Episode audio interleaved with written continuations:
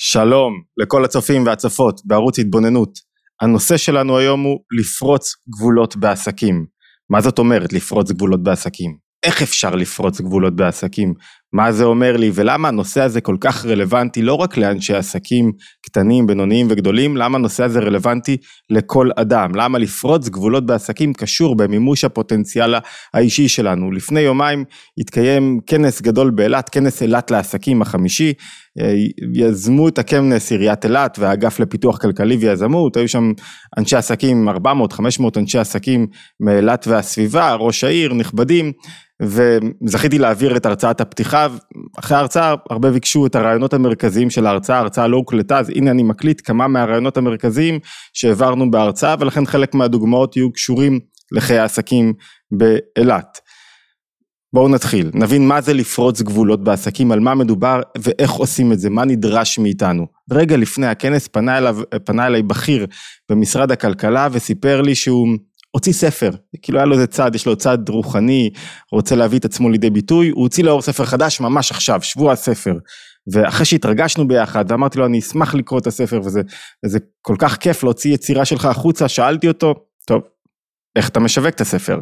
איפה אפשר להשיג אותו? כמה הדפסת? ירדתי לפסים המכירתיים, פה הוא קפא פתאום. כאילו הרגיש איזה פוטנציאל עכשיו, יש איזה פוטנציאל שהוא לא ממש אותו. הוא אמר לי, לא, הוא כזה התחיל להצטדק, לא, לא, אני, אני עובד במשרד הכלכלה, אני לא מתפרנס כמוך ממכירת ספרים, זה, כאילו, אמרתי לו, רגע, כתבת ספר ואתה לא רוצה שיקראו אותו כמה שיותר אנשים?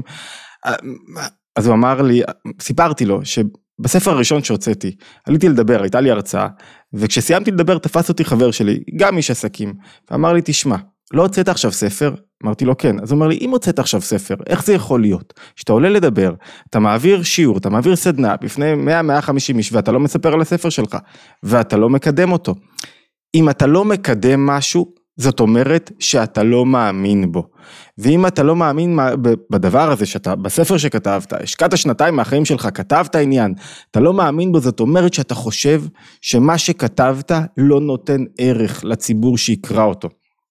כי אם אתה חושב שהדבר שכתבת, או כל מוצר, כל דבר שאנחנו עושים, נותן ערך לציבור שיקרא אותו, ללקוחות, לקהל שלי, למי שיקבל את הספר ליד, לידיים שלו, שזה ישנה את החיים שלו, בוודאי שתרצה לדבר על הספר שלך, בוודאי שתרצה לשווק אותו.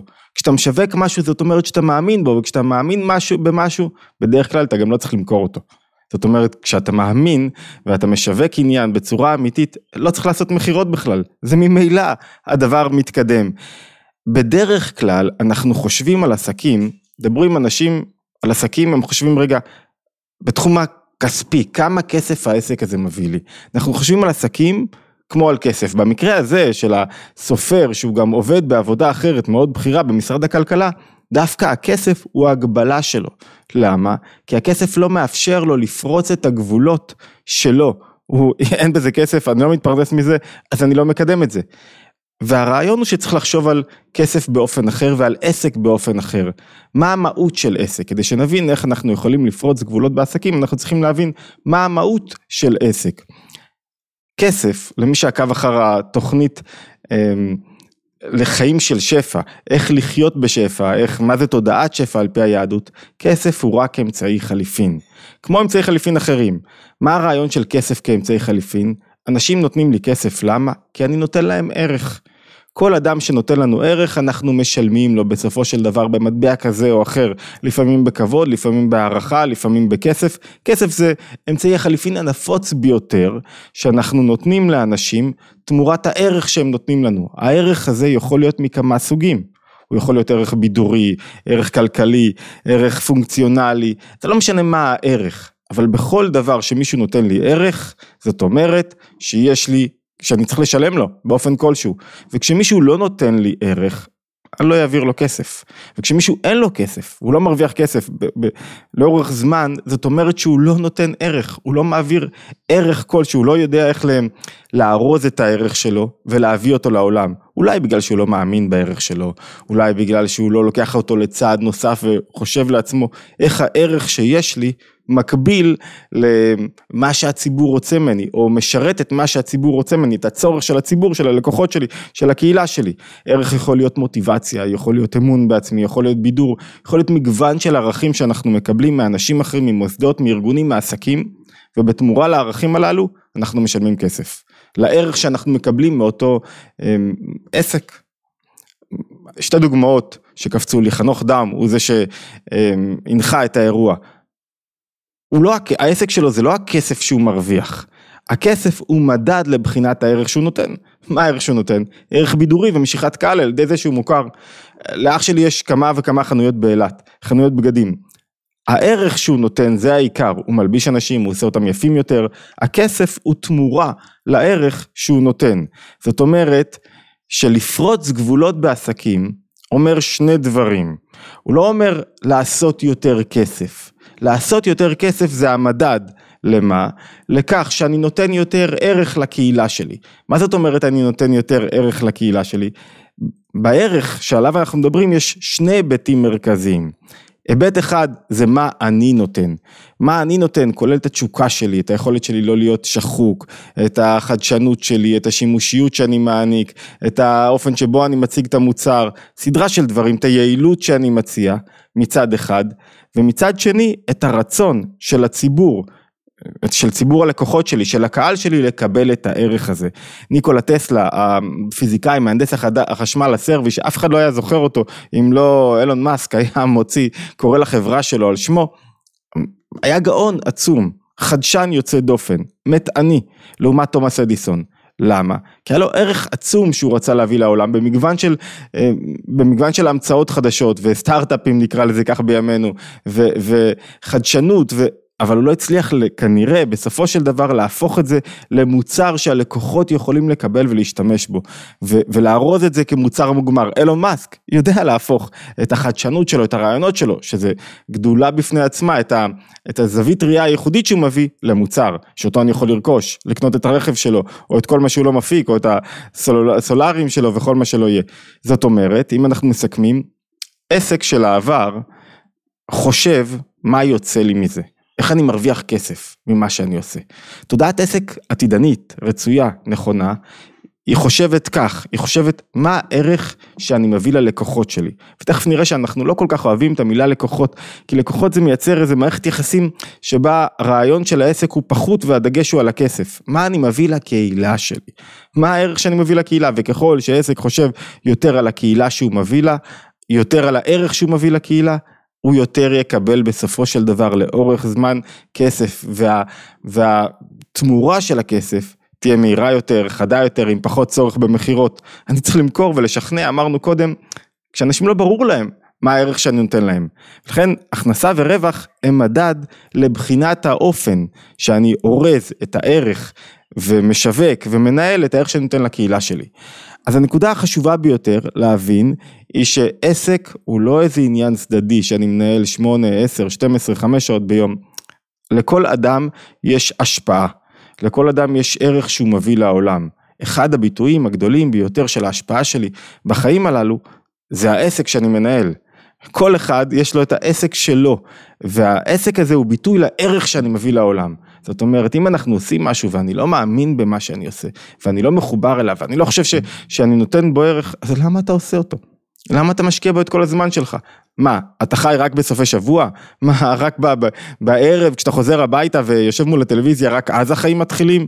לא, החיים צריכים להיות 24, 7, כל הזמן אנחנו חיים. והעסק הוא ביטוי לחיים הללו, אנחנו לא מפרידים, כמו תודעה מודרנית, את החיים מהעסק. העסק הוא חלק מהחיים שלי, זאת אומרת חלק מהתפיסה שלי. עכשיו השאלה שלנו היא איך אני פורץ את הגבולות הללו בעסקים, ואמרנו הפריצת גבולות נעשית בשתי דרכים מרכזיות. דרך אחת, שאני מרחיב, מלטש, מארגן את הערך שאני נותן לקהילה שלי, והדרך השנייה זה שאני מגדיל את הקהילה שלי. ואת הרצון של החברים שלה לקבל את הערך. ככל שאני עושה את שתי הפעולות הללו, פרצתי יותר גבולות בעסקים. איך עושים את זה? איך מלטשים את הערך שאני מבין לציב... מביא לקהל שלי מצד אחד, ואיך אני מגדיל את הקהילה שלי ואת הרצון שלה לקבל יותר ממני. הנקודה הראשונה שחשובה ביותר, שעליה, כל הנקודות חשובות, אבל הנקודה הראשונה היא להבין את תמונת ההשפעה של העסק שלי. זאת אומרת, מה, כשאני אומר עסק זה יכול להיות מוצר, זה יכול להיות שירות, זה יכול להיות מגוון של דברים שאנחנו נותנים. מה הוא באמת נותן? מה הערך שהוא עושה, נותן למאזינים, לצורכים, לקהל. כשאני מדבר, הדבר הראשון שאני חושב זה לא רק מה מעניין אותי ומרגש אותי, מה הערך שהקהל מוציא מזה. אם אין בזה ערך, למה שיקשיבו לי? למה שיקבלו את מה שיש לי להגיד? הרי האנשים לא פראיירים, הם לא יקשיבו לך אם הם לא מקבלים מזה משהו. בכל דבר שאנחנו עושים אנחנו צריכים לשאול את עצמנו, רגע, מה הערך של האדם שמולך, מה הוא מקבל מזה? מה, איך זה גורם לו להתפתח? איזה השראה אתה נותן לו? איך הוא מתחזק ממה שאתה מעניק לו? וה... תמונת ההשפעה הזאת של העסק שלי, של המוצר שלי, של השירות שאני נותן, של הטיפול שלי, בנויה מכמה היבטים. אחד מהם, הראשון בהם, אולי התמונה, הקטגוריות שאנחנו, הקריטריונים שאנחנו משרטטים כאן כדי לחזק את הפריצת גבולות שלנו בעסקים הם לא על פי סדר. זאת אומרת, אפשר לראות מקום שהוא חלש ואותו צריך לחזק. נקודה הראשונה היא, איך אני מחזק את האמון במוצר או בשירות שלי. אם אני לא מאמין במה שאני נותן, גם הציבור, גם הקהל שלי, גם הלקוחות שלי, גם הקהילה שלי לא יאמינו במה שאני נותן ולא יאמינו בערך שאני נותן להם. זאת אומרת, להאמין זה מה? להאמין שאני באמת, יש תועלת אמיתית במוצר שאני נותן לציבור. יש ערך אמיתי, והערך הזה ככל שהוא יותר גדול, הם יותר, ככל שאני מאמין בו יותר, אני, ככל שאני רואה את הערך שלו יותר, הציבור יהיה יותר איתי ויותר ירצה לרכוש. קוקה קולה לא מוכרים רק קולה להמונים, אם הם היו מוכרים רק קולה אז ההצלחה שלהם הייתה מאוד מוגבלת. מה הם מוכרים? הם רוצים להגדיל את הערך של משקה איום ונורא, אז מה הם עושים? הופכים אותו לטעם החיים. ככל שאתה מגדיל את האמון שלך במוצר שלך, ובאמת יש רגע מסוים שאתה אחרי ריצה ואתה, ופתאום אתה שותה קולה קרה, אתה אומר, oh, מתיקות, טעם החיים, הם חיזקו את הערך במוצר שהם נותנים ולכן אפשר לגבות על הדבר הזה 8-10 שקלים. אם אני לא מחזק את האמון שלי במוצר שלי, אז אני מתחיל להוריד מחירים. אז אנשים הם בעצמם לא מאמינים במוצר ובאמון שלי, כי אני מפגין חוסר אמון. וככל שאני יותר מאמין, אנשים יותר יאמינו איתי, ולכן אחד המבחנים הגדולים לאמון שלי במוצר זה שאני מוכן לשווק אותו, ואני מוכן לדבר עליו, ואני לא אומר, רגע, רגע, רגע, לא, לא עכשיו אני לא רוצה לדבר על ה... כשאני מאמין במשהו אני רוצה לדבר עליו, אני יודע שהוא יעשה לך טוב, אני יודע שהוא ישנה אותך, אני יודע שהוא יחזק אותך. לכן נקודה ראשונה וחשובה היא לחזק את האמון. איך לחזק את האמון? באמת, ללטש את מה אני באמת נותן. מה המוצר או השירות שלי כולל, ויקטור פרנקל אמר את זה, סיפר יפה באדם מחפש, נדמה לי באדם מחפש משמעות, שאחוז ההתאבדויות, נכון דאז, אני לא יודע היום, בקרב אה, פסיכולוגים או פסיכיאטרים הוא מהגבוה שיש, אפשר להבין את זה כי הם מתעסקים הרבה פעמים עם המצוקות האנושיות, אבל אפשר להבין את זה מאוד צורה. הרבה פעמים תרפיסטים ועובדים שעובדים בתחום הרוח, קשה להם לארוז את הערך שלהם, הם לא בדיוק תמיד יודעים מה, הם באמת נתנו, זאת אומרת הם לא יודעים אם מה שהם נתנו השפיע על מי שמולם, למה? כי, כי זה תמיד תלוי גם בו, ולפעמים חוסר הידיעה הזאת גורמת לי לחוסר אמון במה שאני עושה, וחוסר אמון במה שאני עושה מחליש אותי בעבודה שלי, כמובן זה לא צריך להוביל אותך למעשים נוראים כמו הסיפור של ויקטור פרנקל, זה רק הקפצה כדי להבין את ה... כמו שוויקטור פרנקל תיאר, זה רק הקפצה כדי להבין לפעמים תנועה של תסכול, כשאני משווק משהו ואני לא מאמין בו, כשאני נותן משהו ואני לא מאמין בו, כשאני עומד מול קהל ואני מאמין שמה שאני אומר לא חשוב, לא שווה 5,000 שקל, לא שווה 2,000 שקל, לא שווה 3,000 שקל, לא שווה 200 שקל, אז מראש אני בא עם חלושס כזה, עם חוסר אמון בעצמי. נקודה ראשונה, לחזק את האמון במוצר שלי, איך ממש לקלף את, ה, את ההשפעה, לראות, לשאול את עצמי, מה זה נותן לציבור? מה זה נותן למי שצורך את זה? איך הוא מתפתח מזה? מה יצא לו אחרי שהוא יצרוך את העסק שלי, את הערך שהעסק שלי מביא? איך הוא יתפתח מזה? איך הוא יראה את הדברים אחרת? איך הוא ישתנה? איך הזוגיות שלו תיראה? איך היחסים שלו ייראו? וככל שמישהו מקבל יותר, ככל שמישהו יותר מאמין בעצמו, הוא גם מעביר את האמונה הזאת לקהילה שלו. הקהילה שלו יותר בעצמה תאמין בערך שהוא מביא. ואז הוא, אמרנו קודם, הוא לא יצטרך לעשות מכירות ולשכנע בערך, כי הערך יהיה ברור. אני יודע מה נותן הערך שלי ועד כמה אני מחזק את האנשים וזה לא משנה מה, מה המוצר. אם אני עושה אנשים יפים ואני עוסק בתחום ההלבשה או הפדיקור מניקור או מה שלא יהיה, אז אני אעשה אנשים יפים, זה הרבה יותר מאשר רק למכור להם בגד. או אם אתם יודעים מה, לקח אותי נהג מונית מהשדה, משדה התעופה לפני שבועיים שלושה, משדה התעופה, היו לי איזה שלוש הרצאות באילת בחודש האחרון, לארגון עובדי צה"ל ויותר אפילו משלוש ארבע הרצאות. ולקח אותי נהג מונית מהשדה למלון. ובדרך סיפרתי לו שאני רוצה למכור את הטויוטה שלי ולקנות רכב חשמלי כדי לנסוע יותר, לחסוך וכולי וכולי עם כל התועלות של רכב חשמלי. והוא התחיל שם במשך חצי שעה להסביר לי למה עשיתי את טעות חיי, למה מכירת הטויוטה הייתה עסקה הכי נוראה שאני יכלתי לעשות, למה רכב חשמלי לא הגיע זמנו. הגעתי, הוא היה צריך לחזור, לאסוף אותי אחרי ההרצאה. אמרתי, לא, התקשר, ישלחו לי נהג אחר, רוצה נהג אחר. נהג המונית הזה, הוא לא רק נהג מונית שלוקח אותך ממקום אחד למשנהו, הוא גם, נהג מונית הוא חצי פסיכולוג, הוא מרומם אותך, הוא נותן לך ערך ב-20 דקות שאתה יושב לידו, 20 דקות זה המון זמן, 25 דקות. שלחו נהג אחר, הנהג האחר היה כל כך אמפתי, כל כך מבין, כל כך חיזק. בפעם הבאה שבאתי לאילת, רציתי לתקשר, אם היה לי את הטלפון, עם אותו נהג. בואנה זה... עושה לי עכשיו את ה-25 דקות האלה, מחזק אותי. כל אחד יכול לחזק את האמון במישהו אחר, ואז הנה זה הערך שהוא נתן, זה ערך הרבה יותר מאשר להוביל אותו מנקודה אחת למשנה, לאחרת. אוקיי, נקודה שנייה שקשורה בתמונת ההשפעה שלי זה עד כמה אני מחובר באופן פנימי למה שאני עושה. אני חושב שסיפרתי על הבת שלי שישבה עם חברה שלה ושאלה אותה מה את רוצה לעשות כשתהיי גדולה והחברה אמרה להיות מורה. והבת שלי אמרה מורה זה נפלא אבל את באמת רוצה להיות מורה או שאת רוצה להיות מורה בגלל שזה יעזור לך לנהל בית, החופשות מתאימות לך, מבנה החיים של מורה חשוב לך ולא העניין עצמו. וזה בעיה, כי אם אני עושה משהו לא בגלל העניין עצמו, בגלל מגוון התועלות מסביב, אני הולך ללמוד, אני סטודנט שבוחר מקצוע, למה? בגלל שיש יותר כסף במקצוע שבו אני אלמד, ולא בגלל שיש לי תשוקה אליו, ולא בגלל שאני מחובר אליו באופן פנימי, ולא בגלל שאני רוצה לעשות אותו, זה מוביל לשחיקה מאוד גדולה. מאיפה מגיעה השחיקה? מאיפה מגיעה העייפות? עייפות ושחיקה מגיעים מכך שאני עושה משהו ואני רוצה להיות במקום אחר. דיברנו על זה בכמה הרצאות על שחיקה, אני עושה משהו ואני רוצה, אני לא באמת רוצה לעשות את זה, אני לא רוצה לעמוד מול כיתה של 30-40 תלמידים וללמד אותם, אני רוצה כרגע להיות במקום אחר, לעשות עבודה אחרת, אבל מה, אני צריך את הכסף, אז בחרתי בעבודה הזאת כי יותר נוחה לי, וזה גורם לי לא להיות מחובר, וכל רגע שאני רוצה להיות במקום אחר נוצר סטרס, כי אני במקום מסוים, הנפש שלי רוצה להיות במקום אחר, אני מרגיש אני כרגע בדעת, כי אני מרגיש שאני לא משפיע פה, עשיר בדעת, זהו עשיר, אין עשיר אלא בדעת, עשיר בדעת רוצה להיות במקום שבו הוא נמצא, להתחבר למה שהוא עושה. והחיבור הפנימי הזה קשור בכך שאני רוצה לעשות את ה... מה זה אני רוצה להיות בעסק שלי? אני רוצה להביא את הערך שלי לעולם. אני רוצה להביא את הערך שלי לעולם, לכן אני רוצה להיות בעסק, אני לא רוצה להיות במקום אחר, לכן כיף לי לתקשר עם לקוחות, לא כל לקוח, כל אחד מבני הקהילה שרוצה לקנות ממני את הערך שלי הוא עוש איזה כאב ראש. לא כל תלמיד שפונה אליי אני עכשיו מתעצבן, להפך. נכון שיש רגעים של עייפות, נכון, מגוון של דברים. ר, ראיתי אה, בעל פנצ'ריה אחת, שהוא באמת נותן תשובות לאנשים ב- ב- באינטרנט, הוא כל פעם אומר להם איך להתמודד עם גלגל כזה, עם גלגל אחר, אתה רואה שיש לו תשוקה למה שהוא עושה. כל חוות הדעת על העסק הזה בגוגל הן חוות דעת כל כך חיוביות, כאילו בא לך לנסוע, לנסוע מרחק כפול כדי ללכת דווקא אליו. למה דווקא ללכת אליו? כי אתה רואה שהוא מחובר למה שהוא עושה. אתה רואה שהוא לא עושה את זה כי הוא רוצה להרוויח ממך, הוא באמת רוצה את העניין עצמו. ו- ואנחנו רואים היטב, כשניגש אלינו סוכן מכירות.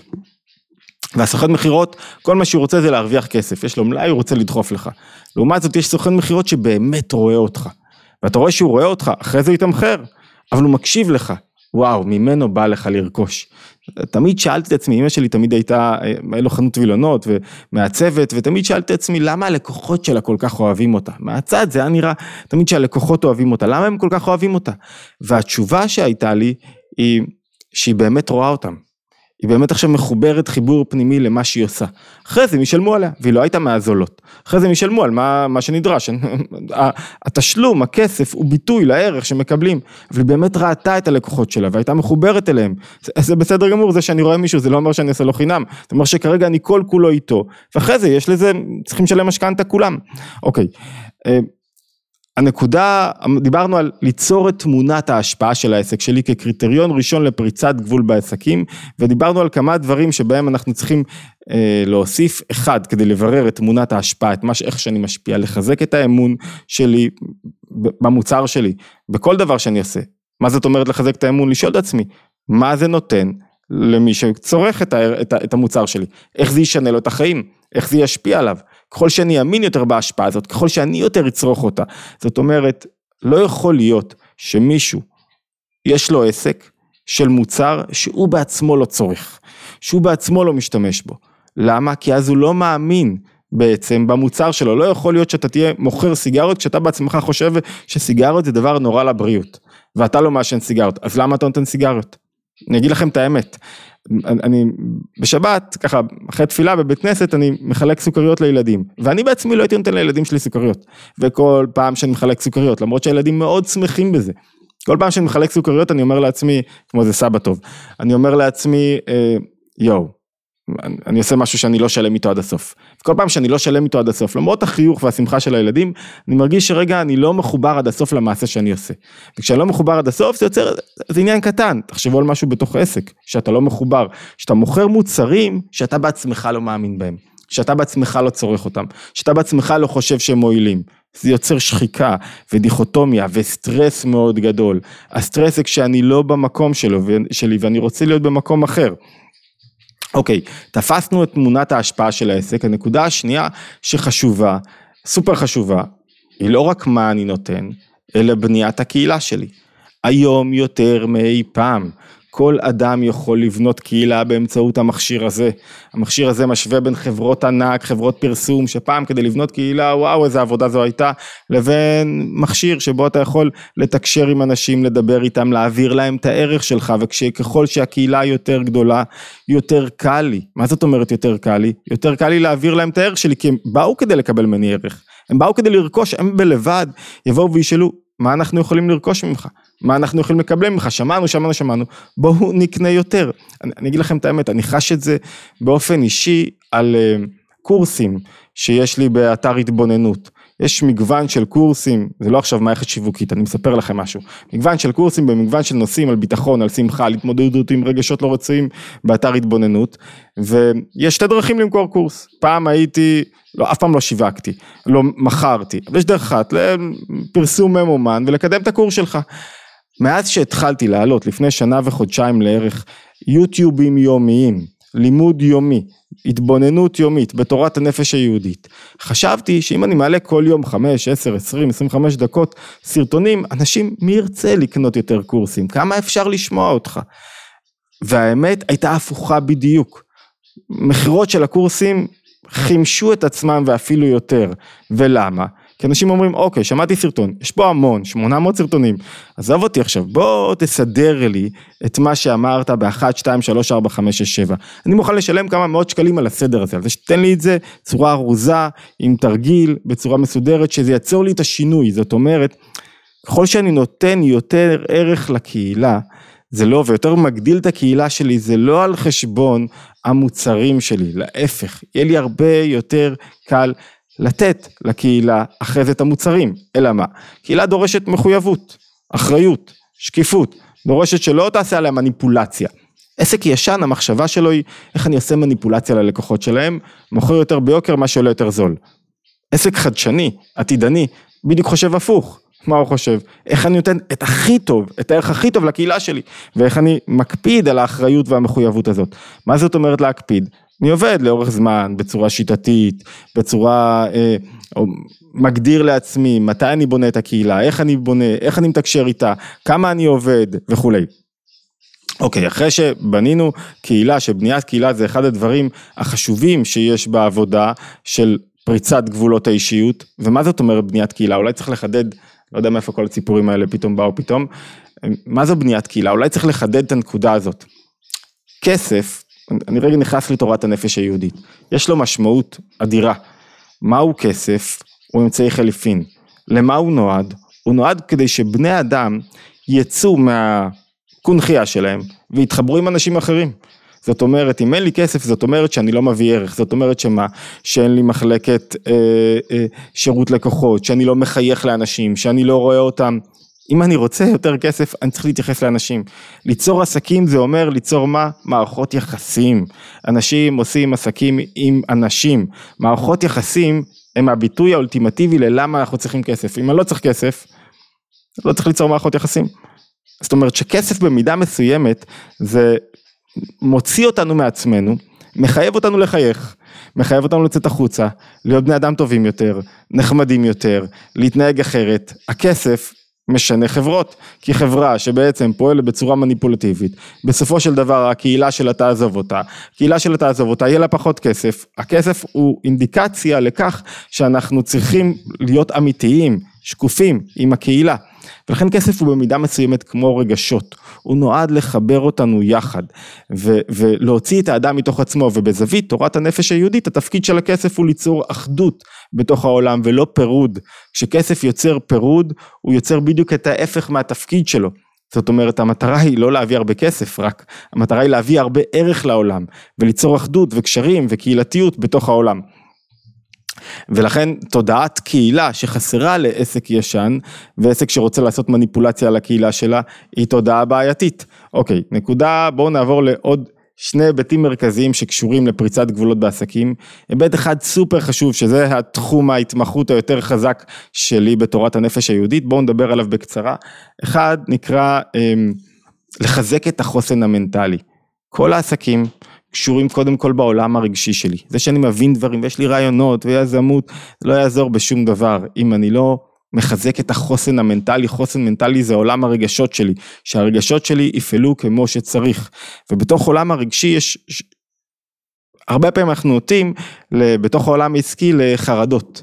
וזה לא משנה כמה כסף אדם עושה, הוא בקלות יכול להיות חרדתי. כי מה הוא מפחד? שהדברים שהוא השיג כבר לא יחזרו. ש, שהוא השקיע וההשקעה לא תשתלם. וחרדה היא הביטוי האולטימטיבי במחשבה היהודית לכך שאדם מסלק את הבורא מעולמו. למה? כי הוא כל הזמן מפחד מה יהיה. ביטחון זה הידיעה שהולך להיות טוב.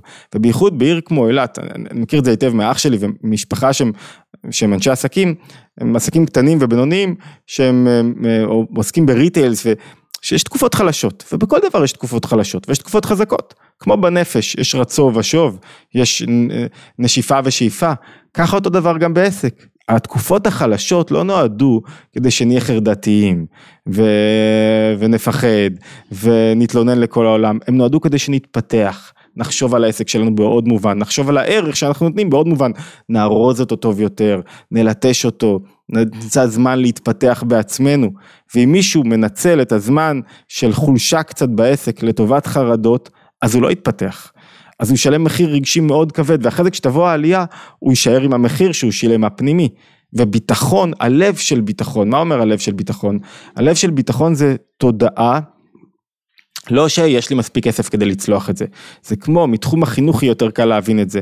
ביטחון לילדים זה לא התודעה שיש להם הורים חזקים, אם ההורים לא יהיו איתי, ואם הדברים לא יסתדרו כמו שצריך, ביטחון לילדים זה התודעה שהעולם לא נגדם, והשוק בחוץ, העולם בחוץ, מחכה להשפעה שלהם, ומחכה למה שיש להם להביא, ומחכה לערך שלהם ולנתינה שלהם, וכשאתה חושב ככה, שום דבר לא יכול לשבור אותך מבפנים. לכן חוסן מנטלי קשור מאוד בביטחון, וביטחון קשור בשמחה. עסק שהוא לא שמח, מתרחקים ממנו. תלכו בטיילת באילת, זו הדוגמה שכולם התחברו אליה. עסקים שבעל העסק שם משפיע על העובדים והמוחים הם בסטרס ואתה יודע לא שמח שם אתה לא בא לך לקנות שם. עסק שמח שיש מוזיקה טובה יש אווירה טובה ולא יורדים איתך לקטנות בא לך לקנות מהמקום הזה. זאת אומרת עסק שמח משפיע על העובדים שבא להם לעבוד בראש גדול יותר ומשפיע על הבעלים ומשפיע בעיקר על הלקוחות על אנשי הקהילה. כי מי לא רוצה להיות בעסק שמח? מי רוצה לשמוע הרצאות מאדם עצוב? מי רוצה להתחבר לאדם עצוב? שמעתי דווקא מנטור אחד אמ, אפשר להזכיר את השם שלו כי שמעתי איזה מילה שלו ניר דובדבני אני חושב שסיפר שהיה לו תקופה מאוד קשה מבחינה רגשית בדיוק התרגרש וקשיים ודווקא העסק שלו רומם אותו. למה? כי עכשיו צריך לעמוד מול אנשים ולחזק אותם ואז ממילא הוא בעצמו מתחזק. עסק שמח זה ערך. כשאנחנו בונים את מגוון הערכים שלנו בתוך העסק שלנו אחד הערכים החשובים זה שמחה, שמחה עוזרת לפרוץ גבולות, כי היא משנה את התודעה של מי שעובד, שהוא מאמין יותר בערך שלו ושל מי שמקבל, של הקהילה שמקבלת.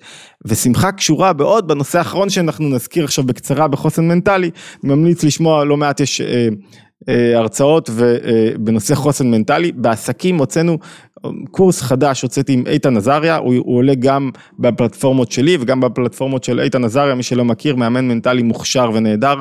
אמ, קורס על אה, השפעה וחוסן מנטלי בעסקים.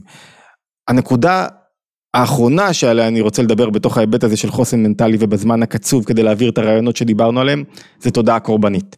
מי שבזמן הקורונה, עסק שבזמן הקורונה כל כך היה בלחץ, דפקו אותי, אכלו לי, שתו לי, לקחו לי, עכשיו אני חייב ללכת לרשויות ולקבל את הכסף של הרשויות. הכסף שהוא קיבל מהרשויות, מה עשה? ניוון אותו. כי כשאתה בתודעה קורבנית, אכלו לי, שתו לי, אני מסכן, חסמו לי, העירייה לא עוזרת לי, לא נותנים לי, אתה במקום לראות את ההזדמנויות, אתה רואה איפה אי אפשר לצמוח, איפה אי אפשר להצליח, איפה הדברים לא ילכו כמו שצריך. וככל שאני רואה כך את הדברים, איך אני אפרוץ גבול?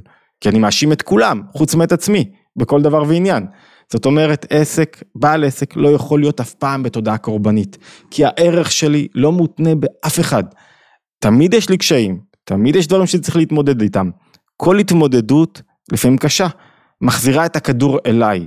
כשאני קורבן, כשאכלו לי, שתו לי, כשאני לוקח את הכסף. עכשיו, מה אני עושה? במקום לחשוב על איך מתפתחים, ואיך עושים עוד דברים, ואיך פורצים גבול, ואיך רואים עוד אפשרויות, אני בדיוק מהלך בדרך ההפוכה.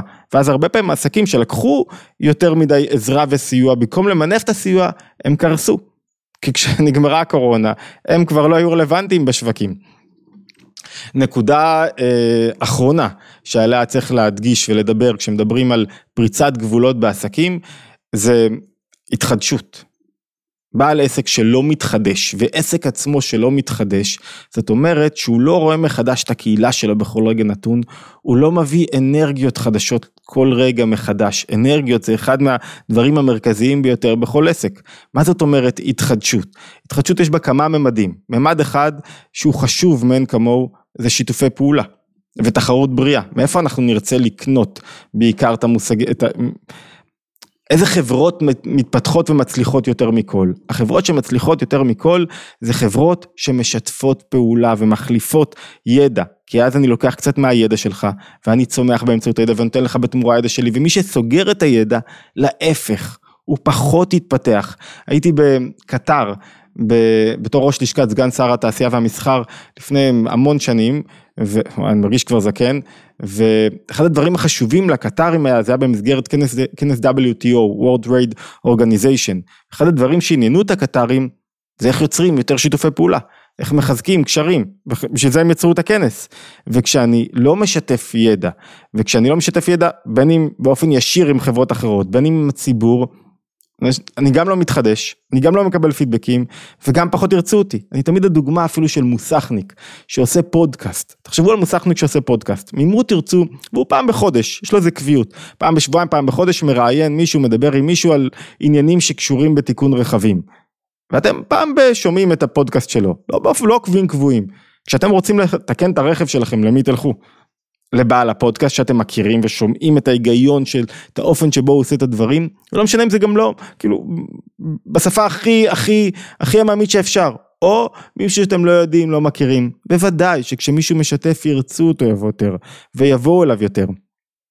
עוד נקודה חשובה בהתחדשות, זה שאני חייב, המקור של התחדשות הוא בכוח החוכמה בנפש.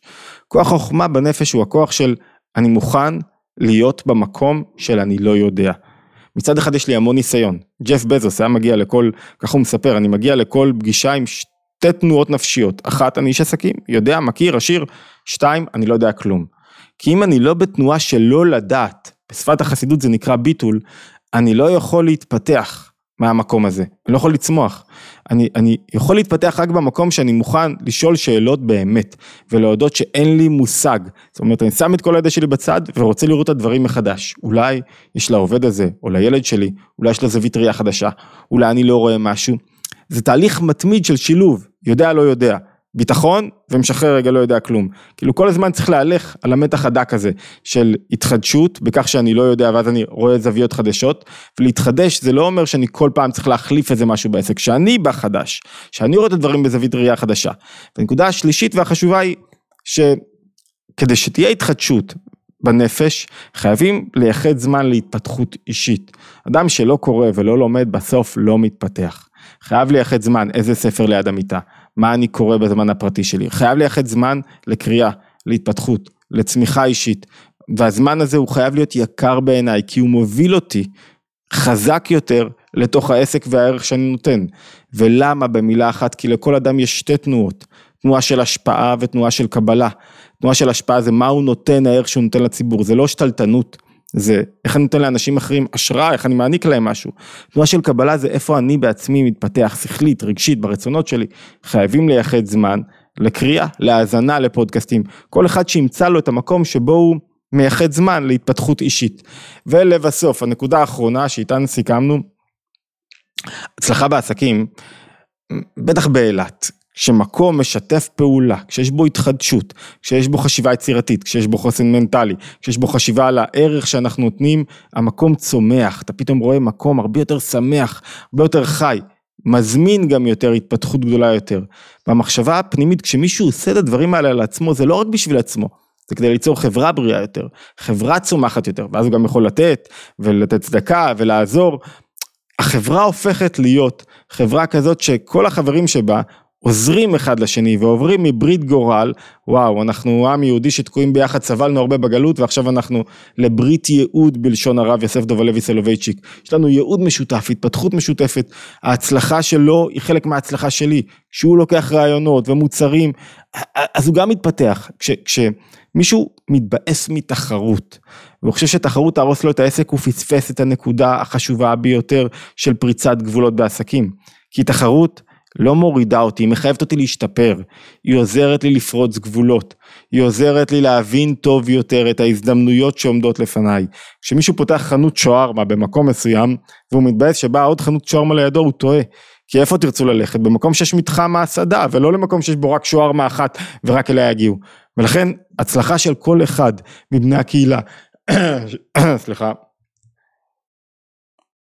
שעובד בתודעה עתידנית, היא הצלחה של כולנו. שמעתי בדיחה ממנכ"ל ווייז באיזה יוטיוב, אני לא זוכר שהוא סיפר על שני חבר'ה שיושבים ב, אמ, אה, באפריקה ופתאום הם יושבים מתחת לעץ לפני האוהל, אחרי יום ארוך של טיול, פתאום הם רואים אריה. ואריה מתחיל לרוץ לכיוונם, והם בלחץ, חבר אחד אומר לשני, אומר לו, תגיד לי, איפה, איפה הנעליים שלי? אז החבר השני אומר לו, מה, אתה נורמלי? אתה באמת חושב שאני יכול לרוץ יותר, שאתה יכול לרוץ יותר מהר מהאריה? אין לך סיכוי, מה אתה צריך את הנעליים עכשיו? אומר לו, לא, אתה טועה, אני לא צריך לרוץ יותר מהר מהאריה, אני צריך לרוץ יותר מהר ממך.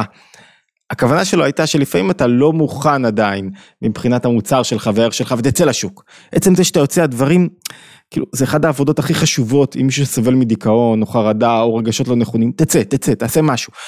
לאט לאט תהיה צידוד ולאט לאט תראה את הדברים מאוד זווית ומאוד זווית, העיקר תצא ותעשה משהו. המסר הזה נכון לעבודה הפנימית שלי, צא תעשה גם אם אתה לא מוכן ולא בשל. המסר הזה לא נכון אם אתה חושב שההצלחה שלך היא על חשבון מישהו אחר, שצריכים לטרוף מישהו אחר כדי שאתה תצליח. בדיוק הפוך, בספר הפוך, על חשיבה יצירתית ומימוש פוטנציאל, נגענו שבדיוק הפוך. ככל שאני יותר מוכן לשתף פעולה עם אנשים אחרים, לחלוק ידע, אני אקבל יותר ואצמח יותר. אוקיי. סיכמנו את עיקרי הרעיונות שהעברנו בהרצאה, אני חושב, מוזמנים להצטרף גם לערוץ, גם לאתר התבוננות, שם יש תכנים ממגוון סוגים שנוגעים לתורת הנפש היהודית, וכמובן להצטרף לקבוצות הוואטסאפ כדי לקבל עדכונים אה, לשיעורים שונים, להשתמע, שאלות, רעיונות, מוזמנים אה, להגיב בתגובות, אה, או לשלוח בפרטי, להשתמע בהתבוננות היומית הבאה.